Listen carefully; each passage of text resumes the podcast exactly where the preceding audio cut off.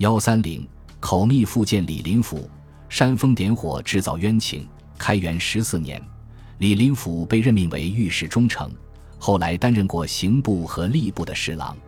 当时武惠妃最受宠爱，他的儿子寿王也因此得到了唐玄宗的另眼看待。李林甫抓住机会讨好武惠妃，他悄悄派人告诉武惠妃：“我愿意保护好寿王。”武惠妃很感激他。李林甫和裴光庭的妻子有染，裴光庭死后，他妻子请求高力士让李林甫代替丈夫的官职，但高力士没有答应。唐玄宗让萧嵩推荐宰相人选，萧嵩推荐了韩休。高力士把这个消息透露给了裴妻，裴妻马上让李林甫去告诉韩休。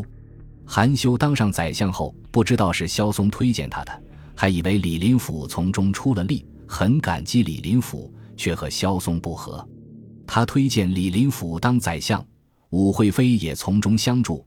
于是唐玄宗将李林甫命为黄门侍郎。李林甫后来担任礼部尚书，善于对皇上察言观色，讨好逢迎。但是李林甫性格多疑，喜欢树敌，朝中凡是不和他打交道的官员，都会被他想办法排挤掉。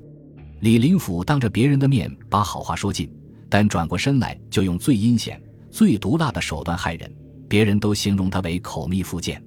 宰相张九龄是个很正直的人，经常为了原则而和唐玄宗争执，导致唐玄宗对张九龄越来越不满。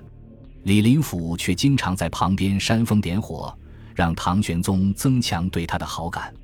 李林甫当上宰相后，依靠溜须拍马博得唐玄宗的好感。唐玄宗把一切政事都交给李林甫处理，这样他自己一手控制了朝政，别的大臣都得看他的脸色行事。李林甫谄媚皇帝，为了巩固自己的权位，谁对他的位置构成威胁，他必然会想尽办法把谁打倒。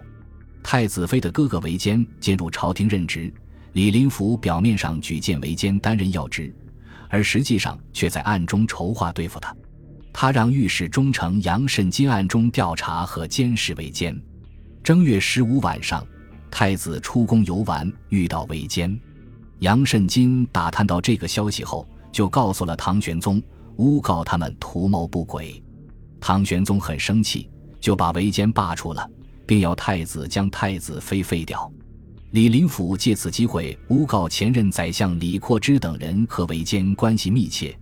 结果，唐玄宗将韦坚赐死，其他人被赶出了朝廷。